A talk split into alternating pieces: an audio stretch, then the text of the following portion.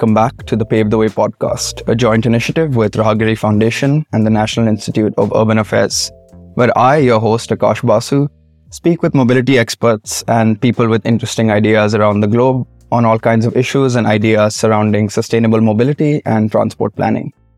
On today's episode, I have the honor of speaking with author and urban mobility advocate and advisor, Melissa Bruntlett.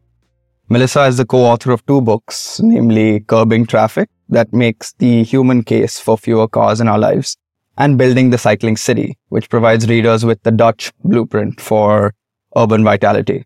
Uh, she's the co-founder of Modacity Life, a platform to promote and enable multimodal travel habits through various media, including writing, public speaking, digital and social media campaigns, both in print and film. She's also the communications and engagement advisor at Mobycon, an independent consultancy firm in Netherlands, wherein she works across European and North American markets focused on the expansion of Dutch and international best practices in walking, cycling, and placemaking to create more human-centric cities. Today, I will have the pleasure of speaking with Melissa on what human-centric and people-friendly cities really are, why it is so important to move towards such cities, and how our cities can do so.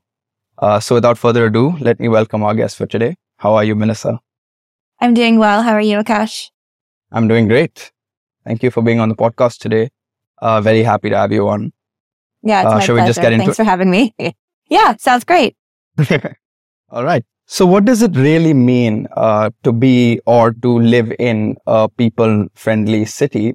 And what, according to you, are the reasons that cities don't prioritize or plan around the creation of such people-centric cities despite the benefits we know they are?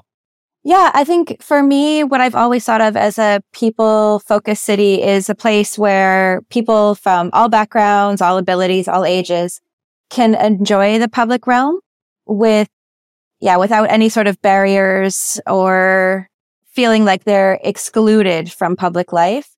So a lot of my work has really focused on, you know, when I started being a mom and what the city was, was like to experience as a mom myself, but also for my young children and, and as they've grown. But then also, you know, I think about it as, as I age, how am I going to keep experiencing the city? How do my parents experience the city? And what can we do to make that experience really, really joyful, I guess. And I think for most cities, it's not that they don't want their cities to be people focused. I think we all start in planning and design, engineering as trying to create cities that work for people. But for over a century, we've been really focused on the economic gain, you know, following the industrial revolution. Really, how do we really build up the economies of our cities? And with the adoption of the motor vehicle, that was the link of really building an economic vitality to cities, getting people from home to work efficiently. And we've forgotten that there are a lot of other ways to do that. Um, there are a lot of other trips that people take. And so in designing cities, we've taken that people focused element away from the way we move in order to allow for the commute, allow for getting to work. So I don't think it's coming from a place of not wanting our cities to be people focused. It's just forgetting all of the other ways that we can experience a city while focusing so heavily on how people can access economic gain and how we can, yeah, I guess build the, I guess just a capitalist focus on our cities. And the commute and the car has played such a heavy role in in making that the main focus of our cities. Mm-hmm. So yeah, as you were saying right now, you speak a lot about how you've spoken now about how cars sort of took over. And you have spoken a lot about how limiting the number of cars in a city can help a city to really, really thrive. I was wondering, you know, is it a matter of coexisting with both or, you know, is the active promotion and advocacy of car free cities or at least heavily reduced car usage really the way forward, you know, because in obviously we in India, us in mobility, we look at examples like Amsterdam and Copenhagen and even places like Bogota and the sustainable transport and the public transport is so advanced there that it almost seems unachievable mm-hmm. where we mm-hmm. are. To what extent do we need um, less cars on the street to really thrive? And how do we really get there? Yeah, that's a great question. And the idea of context is, is so important within that because yes, there is a different context in which Indian cities operate versus European cities, North American cities, Latin American cities.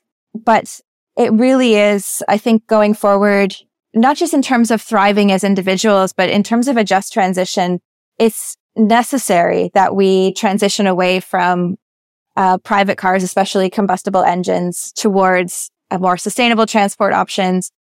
And we know that the most sustainable way to move in our cities is to walk and to cycle, um, and then to provide ample public transport to support that. So yeah, I think what we have to remember is when we make these transitions, when we start reducing the dominance of cars, it's a lot about accessibility for a vast number of people. So if I think of the context of India, for example, where there is this growing and increasing disparity in wealth, there are people that will be left behind if we're only focused on how people can move by cars, people that can't afford it, um, particularly women, uh, underserved communities, underserved people. And so if we really want to provide that just transition at the same time as creating communities that can really thrive, then we have to create spaces that are more walkable. We have to allow for more cycling and we have to integrate better with public transportation. The challenge is, of course, that that requires carving space away from private automobiles, uh, which is the same challenge that Dutch cities have had. And to be fair, sometimes continue have in North America, same thing, but it is possible. And what I've come to learn in speaking with a number of people from Indian cities is there is this grassroots sort of ground level demand for that. There are these pop up programs that come, pop up programs that are implemented by local governments or local advocacy groups or even from um, organizations like World Resources Institute, ITDP, GIZ that are providing the funding to create this catalyst. So it's not that it's not possible, but it, it's going to take time. Um, but what I find really exciting about cities in India, African cities, Latin American cities is that they're in a space where they can experiment more. They're not as, I think, confined by the same planning and engineering rules that maybe European cities are. And I think that, you know, in the coming years and even now, there's this recognition that it's important for the quality of life of Indian citizens, of Latin American citizens, and, and of course, citizens here in Europe and North America as well. So making that important link, I think, and reinforcing that link, repeating that link between reduction of cars and accessibility and quality of life is how we keep moving forward and championing the leaders that are that are making that message really loud and clear as well. Yeah, I completely agree. I mean, I think it's a very good point to make about accessibility because a large, actually a majority of our population isn't commuting by car you know exactly. but all the space that we basically have our public spaces our roads are dedicated to cars i mean in indian cities we have six lane roadways that don't give any space for a cyclist then they have to share that road sometimes go right in between these cars and they leave themselves in a space where it's so dangerous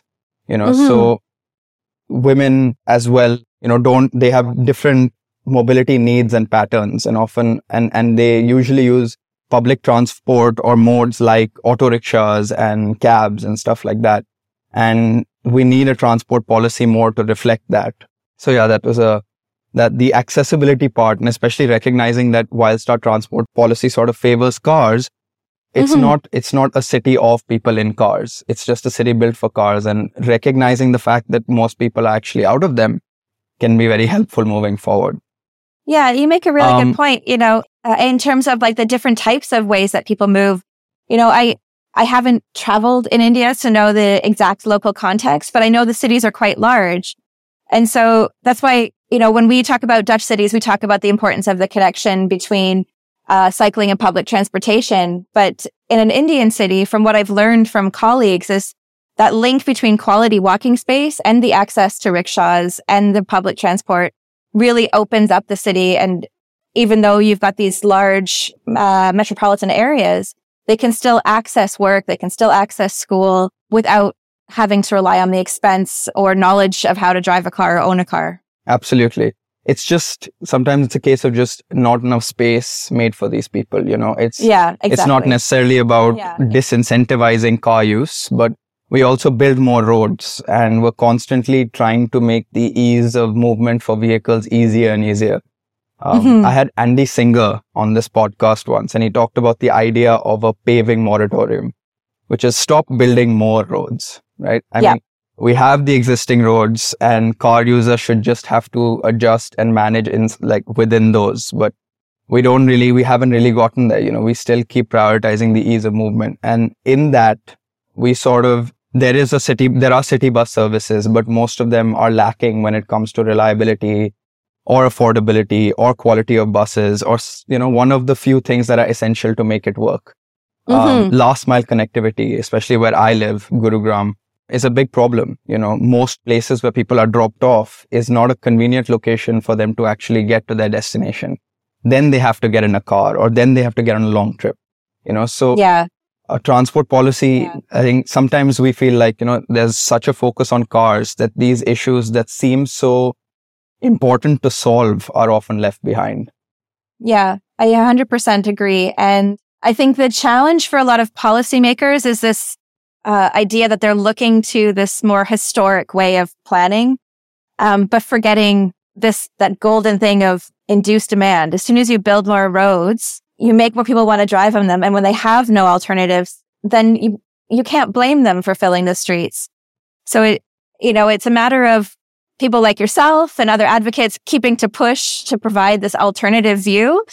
Um, but also policymakers recognizing they can't still plan on the status quo. Like we, our cities just can't sustain it anymore. Mm-hmm. Yeah, I, I'd also read somewhere you said that unless you provide a viable and attractive alternative, you're not going to see people use that alternative, you know? Exactly. And so, like, we have a street, we have a road outside here. It's called Golf Course Road. And we've recently put up a cyclist counter on the road. Um, because in our, our opinion, the amount of cyclists cycling through there was being heavily misrepresented and underestimated. And we put a cyclist counter and the estimated number was supposed to be about 100 and 150 to in a day. Um, and we found that on the first day that there were 1100 cyclists oh, wow. that went through that area. Wow. Yeah.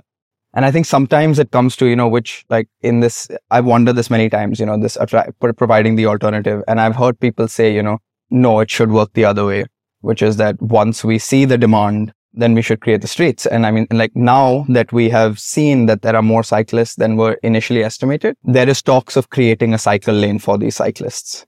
Mhm. But how do we change attitudes when considering that, you know, we can't put a cyclist counter on every road in the country. We can't use mm-hmm. that as a means to do it. I mean, it should be easy enough to say that, look, we know that there are cyclists here. They're probably all over the place. But how do we, you know, which comes first, the chicken or the egg? How do we convince them that it comes from creating the infrastructure in the first place to get people to want to use it?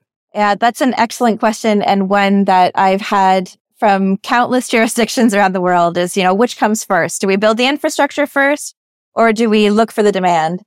And what I often say is that demand is usually there. There's usually a, like if you see one or two people cycling, there's probably Mhm. 10 other people that want to cycle but don't feel comfortable doing it in the environment in which it's provided for them. So by putting the protected infra- infrastructure in where you have, you know, massive, like large roads where you have lots of cars moving, that protection will be necessary for people to feel comfortable cycling.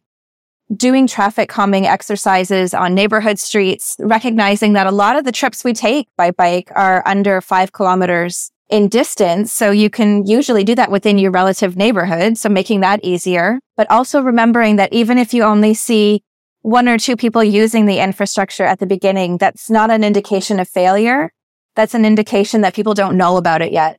And you have to encourage them to try, whether that's through uh, marketing campaigns, through education for people that don't know how to cycle, having group rides to highlight the infrastructure that's being built. Um, so that collaboration between uh, the local governments, you know, the people building the infrastructure and the advocacy groups that are demanding it you know, working together Mhm. to highlight what's being built. yeah, it's it's a challenge, but I think a lot of people what holds them back is that feeling of comfort and safety. So without the infrastructure, you'll always be feeling like there just aren't enough people cycling because they won't use it because they don't feel safe. Yeah, that's, I mean, that almost has to be the case in this city. I mean, I, I would never think about cycling to work. Um, it's just not safe. I mean, I've mm-hmm. seen how you love to cycle. I think it takes a special skill to be able to share the, the road with cars that are going four to five times as fast as you are on your cycle. And absolutely, if there were separated lanes built, who knows if I'd cycle to work every day, but I would certainly try it out and I would certainly want to cycle more. I'd want to use these mm-hmm. roads more for something other than cars. So yeah, I mean, it, it, I guess it's a, it's a, it's not an argument that can be made a hundred percent either side. I mean, but I do think, especially here, and, and, and it must be the case in most countries that if you build the infrastructure, the demand, the existing demand that was there before the infrastructure was even around will start to show itself. Yeah. I mean, if you, I know oftentimes people think of the Netherlands, they think, oh, it's always been that way. People cycle all the time. But part of the message that we communicate in both books and in the speaking engagements that we do is that this is only infrastructure that started being built in the 70s. So 50 years ago or so. And it was because of the fact that this was built that we start to see the number of people that cycle now. The reason that there are more bicycles than people is because people feel safe cycling. And that was because the streets mm-hmm. were made safer through infrastructure. So all we hope now is that this can provide the case study, the inspiration for other cities so that you don't have to wait 50 years because we don't have 50 years anymore.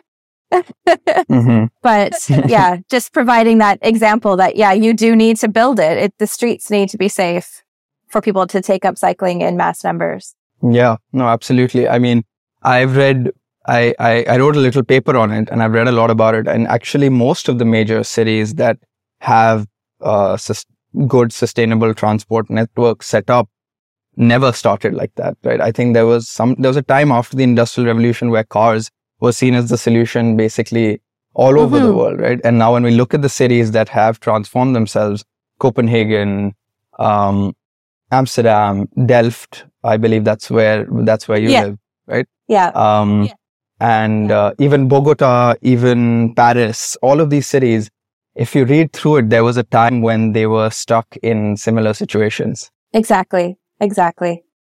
Um, so actually building on that, we've talked a bit about it, which is, um, and especially now, which is that, you know, these cities didn't, didn't start at some great vantage point either. You know, they had to struggle and there were, I mean, I've read about, you know, the Stop Stopte Kindermoord, which was major in getting it done, like the power of activism and the Dutch Cyclists Union. I mean, these these aspects of that time created a big difference. Um, mm-hmm. But, you know, considering when we consider it in India, there's a, part, part of why it seems unachievable is because it's very different context, very different typographies, very different population densities, governmental structures, um, general way of looking at policy are very different. So this is called the Pave the Way podcast. Um, so I guess I'll end with how do you believe India can pave the way forward to a more sustainable and safe future on our roads, given these local contexts and all of that? I mean, I don't think it's, even I don't believe it's achievable to become the Netherlands. Right? I think there are some things which are too difficult to change. But where do you think a, a, a country with the context like India does? What steps should we take moving forward to move towards a sustainable future in transport?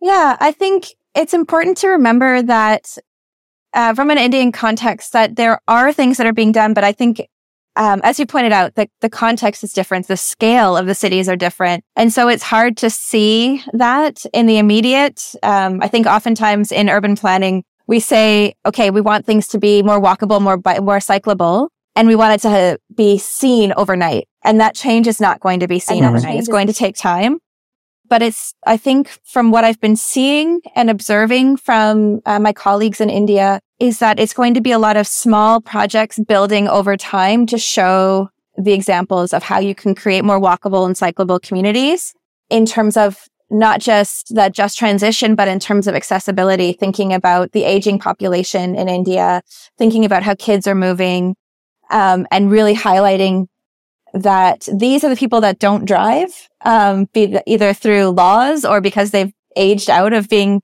comfortable driving. So focusing on, on those people. Um, but then also finding inspiration from similar cities. So I know my role and the, the job I've taken on is to promote Dutch cycling and Dutch planning and policy.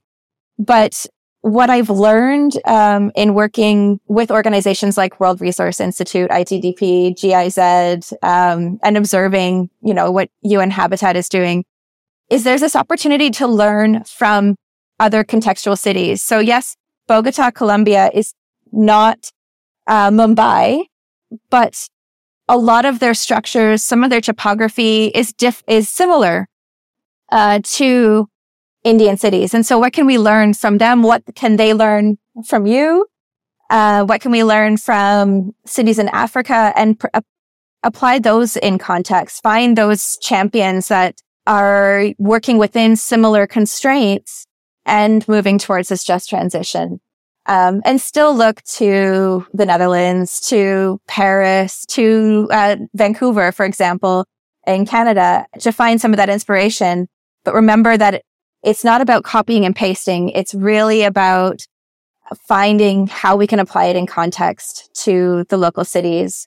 Um, I think a lot of the sticking points with very big metropolises, for example, is that it's hard to imagine how you can make something walkable and cyclable in such a large geographic scale. But instead, if mm-hmm. we look at it more at the neighborhood level, if we look at how do we connect our communities to each other, and then how do those communities then connect to each other, then we can start to build towards that, that just transition towards walking and cycling. Um, with, rather than thinking of the big picture, the massive metropolis all at once. Um, of course, they all need to connect, but finding those small wins at the local level that will have the greater impact on the people that live in those communities. Mm-hmm. Absolutely. Hyperlocality also, right? That's uh, like I was reading about yeah. the 15 minute city. yeah. Um, and, you know, I, I was speaking to Daniel Moser, on this podcast. And even I, I, I was thinking about 15 minute cities as impossible, but he explained how it has to be a network of neighborhoods, basically. You know, it's not making a whole city hyperlocal or making two parts of the city, but just providing a, you know, a, a sphere in which you're able to get your needs done and then moving into, you know, uh, ma- building it around, a you know, extensive public transportation network is mm-hmm. sort of the way to go. I think it's also really important what you said about about context, which is yeah, like you know there are there are some lessons which won't translate from Netherlands to India, but that doesn't mean there are no lessons that can be learned. And yeah. to, when you and you when you look at best practices from around the world, there's a good chance that there'll be a city which has um, a context that is similar to yours, where there are lessons to be learned.